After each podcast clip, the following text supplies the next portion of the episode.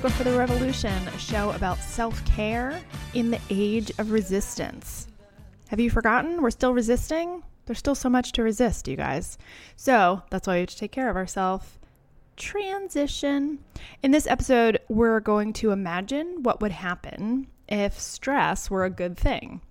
And then we kind of roll around in the stress based riches the administration has provided us, like Scrooge McDuck and a pile of his own money. Also, we talk a little bit about the love story in the action thriller Speed. So, what do we hear about stress? It's a monster. Stress will kill you, and we work on regulating our stress. All these coping mechanisms yoga, pranayama, meditation, kickboxing. Honestly, since November, I have had more free floating anxiety and stress than I'm really used to. And a lot of us have. At the beginning, I was worried we'd all get used to it, you know, like let's remember this is not normal. Well, I don't really think that that's quite as big a threat as we thought it was going to be because this is so messed up and so monumental. It's mind boggling.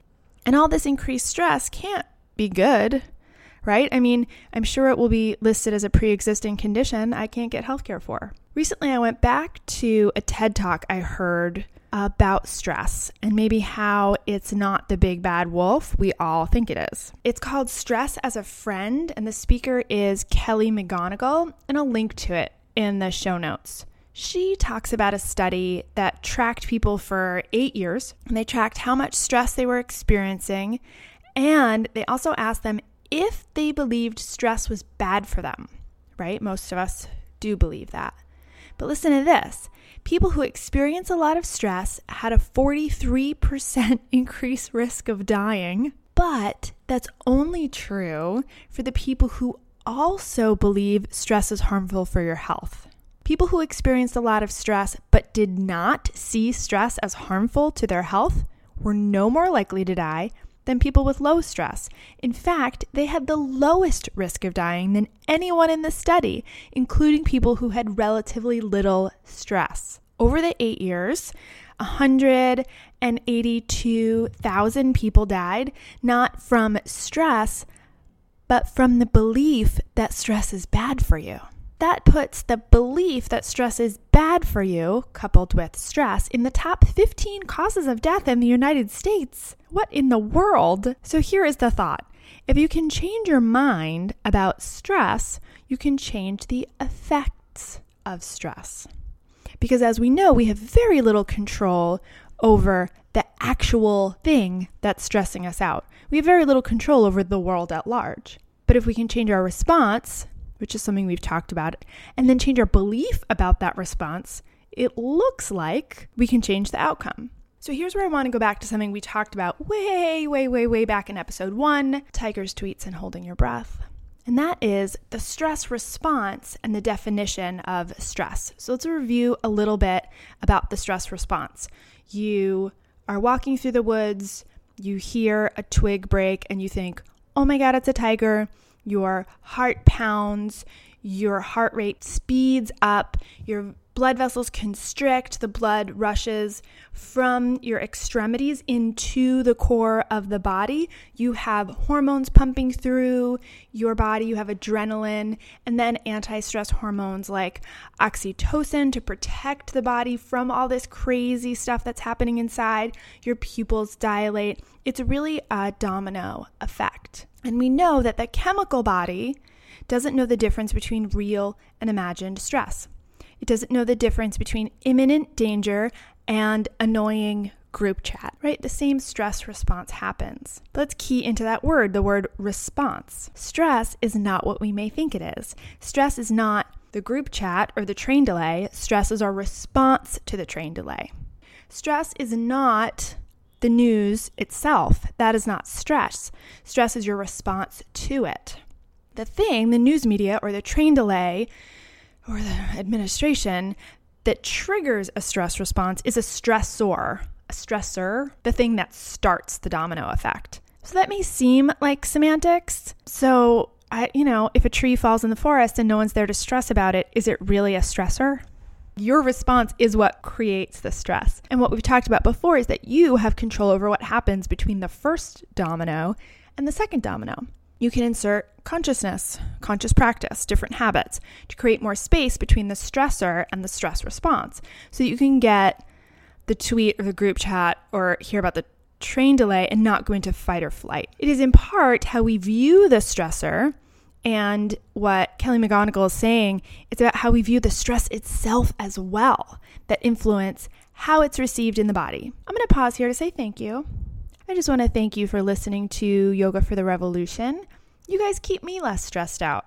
We're going to talk about connection and reaching out in a minute, so I'll say this up front. Let's connect. Reach out. You can find all the episodes on iTunes, Stitcher, Google Play, and the site, yogafortherevolution.com.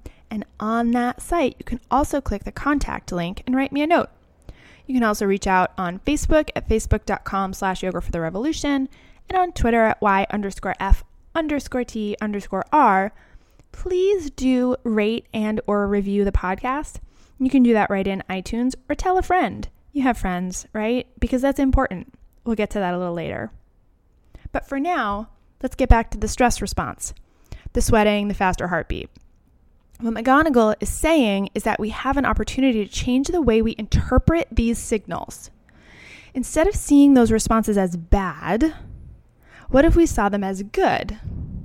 As preparation for the task at hand? What if we took all those signs and instead of saying, I'm freaking out, I'm freaking out, I hate this, what if we said, Hell yeah, I need that extra energy, I love this, let's go? It turns out that some smart people at Harvard study this very thing. And what happens when you see your stress response as helpful instead of harmful is that the body responds just a little differently. Your heart pounds, but the blood vessels stay relaxed. You can endure more stress response. And in fact, the effects on the brain and the body are similar to the response to love and joy, adrenaline, oxytocin. So, interesting. Okay, I am not exactly saying stress is the same as joy because I can tell you the independent investigation into the president's potential obstruction of justice does not give me joy. His cuckoo for Cocoa Puffs tweets about this all being a phony witch hunt do not fill me with feelings of love. Nuh uh it feels very different than that. Am I trying to say that I can just decide that all of that BS is good for me? That I can just flip my worldview and say stress is joy and joy is stress, and they're the same thing. So thank you, Mr. President. My life is now so filled with innumerable joys. I'm not ready to go that far, but let's go a little bit in that direction. So maybe stress and joy aren't exactly the same thing. I won't go tell anyone who loses their job or ends a relationship to feel joy. All right, I mean, maybe I would, okay, but not someone enduring a, a tragedy because turning that from stress into joy can take time. Perspective. Pete Best doesn't go around wishing he were still in the Beatles. He actually likes his life better now, or so he says, and I believe him. How many breakups have you had? Or jobs have you left where in that moment it was the worst thing that ever happened to you? But then, after a while, we create joy out of it. Now I have this other better job, or this other partner whom I love, and we are more suited for one another. And we say it was all for the best. Fun fact when we say all for the best, we're really harkening back to Pete Best, happy former ex Beatles drummer. So, what does this have to do with the in the moment stress response? Well, well, for one, it demonstrates our ability as humans to change our perspective. It does, in fact, show that we can see things differently, that we can transform moments of personal strife into positive outcome. And that's what this whole stress joy flip flop would take, right? A monumental shift in perspective. So I give you those examples as proof that we have the ability to do that because all of this stuff is in our heads anyway. So, what do stress and joy or elation have in common? They both amplify, right? They make our vision somehow more acute, our senses tingle. Chemically, there's the release of adrenaline and oxytocin. Oxytocin is the love drug, and it is released in the body in two main situations when we are in mortal danger, or perceived mortal danger, and when we're falling in love. This is why people in disaster movies fall in love with each other. Take, for example, the 1994 action thriller Speed. If you haven't seen it, and do, please, the short version is there's a bomb on a bus that will detonate if the bus slows down at all, which is dumb. Nevertheless, Sandra Bullock and Keanu Reeves totally make out at the end. Spoiler alert. Which doesn't really make any sense because they come from two different worlds, you know, they have nothing in common except that during the stressful bomb on bus circumstances, all their senses were heightened and, you know, connections were made. Here's a quote The stress related manifestation of oxytocin may produce physiological changes that then encourage people to seek contact with others. That is not from speed. That was found in a study that I will link to in the show notes because it's all sciency. So people fall in love and form indelible friendships. People who have been to war together, people who have been through tragedy together, form really close bonds. That's why we use that expression that people have been in the trenches together. Because on some level, we know or have experienced that going through the crap with someone somehow ties us together. And some of that bond is chemical, hormonal. And it has to do with those same stress hormones like oxytocin. Stress makes us seek out connection to others chemically. Oxytocin helps in stress recovery. It helps keep the heart healthy, the veins and arteries relaxed. Stress is helping you if you listen to it. The president's wild mishandling of everything we hold dear about this country does not bring me joy. It does, in fact, bring me stress. I don't know if I can change my mind about that, but it does make me want to connect, to reach out to others, to feel a bond with my fellow human beings, to talk to you. Remember the difference between the stressor and the stress response? I can't change the stressor. I can change my response.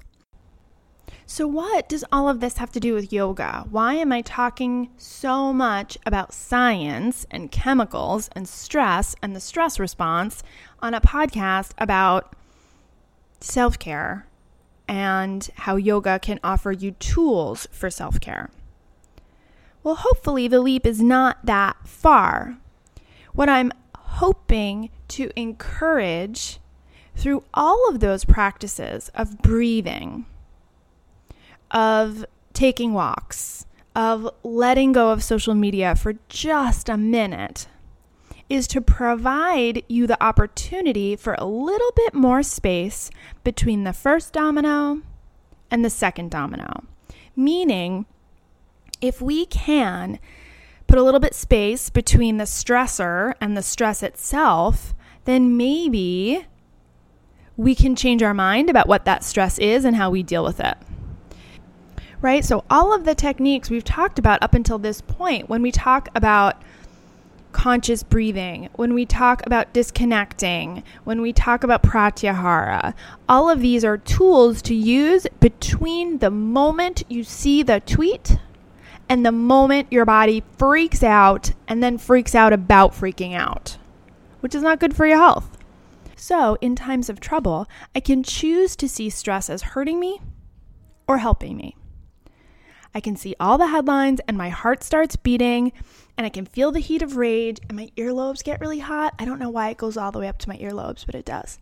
And I can either get more angry that this constant barrage of news is giving me agita, or I can see it as a sign.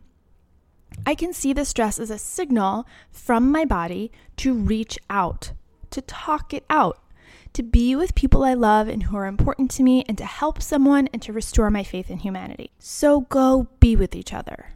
I feel like this is a sermon now. What I mean is, don't let the man get you down. Don't let stress build up inside of you and make your blood vessels constrict, or take it out on your kids, or your neighbors, or your Facebook feed. See that stress as a sign, a little flag that goes up. Boop. You can see that sign, that flag, as a sign of danger, or use it as a reminder to connect, to reach out, and not just on social media, a ranting Facebook post is not technically reaching out. Reach out to a real human because the chemicals flow a little bit easier in person. Make a date to go for a walk with a friend. Leave Twitter at home and talk to each other. Until next time, keep breathing and live to fight another day.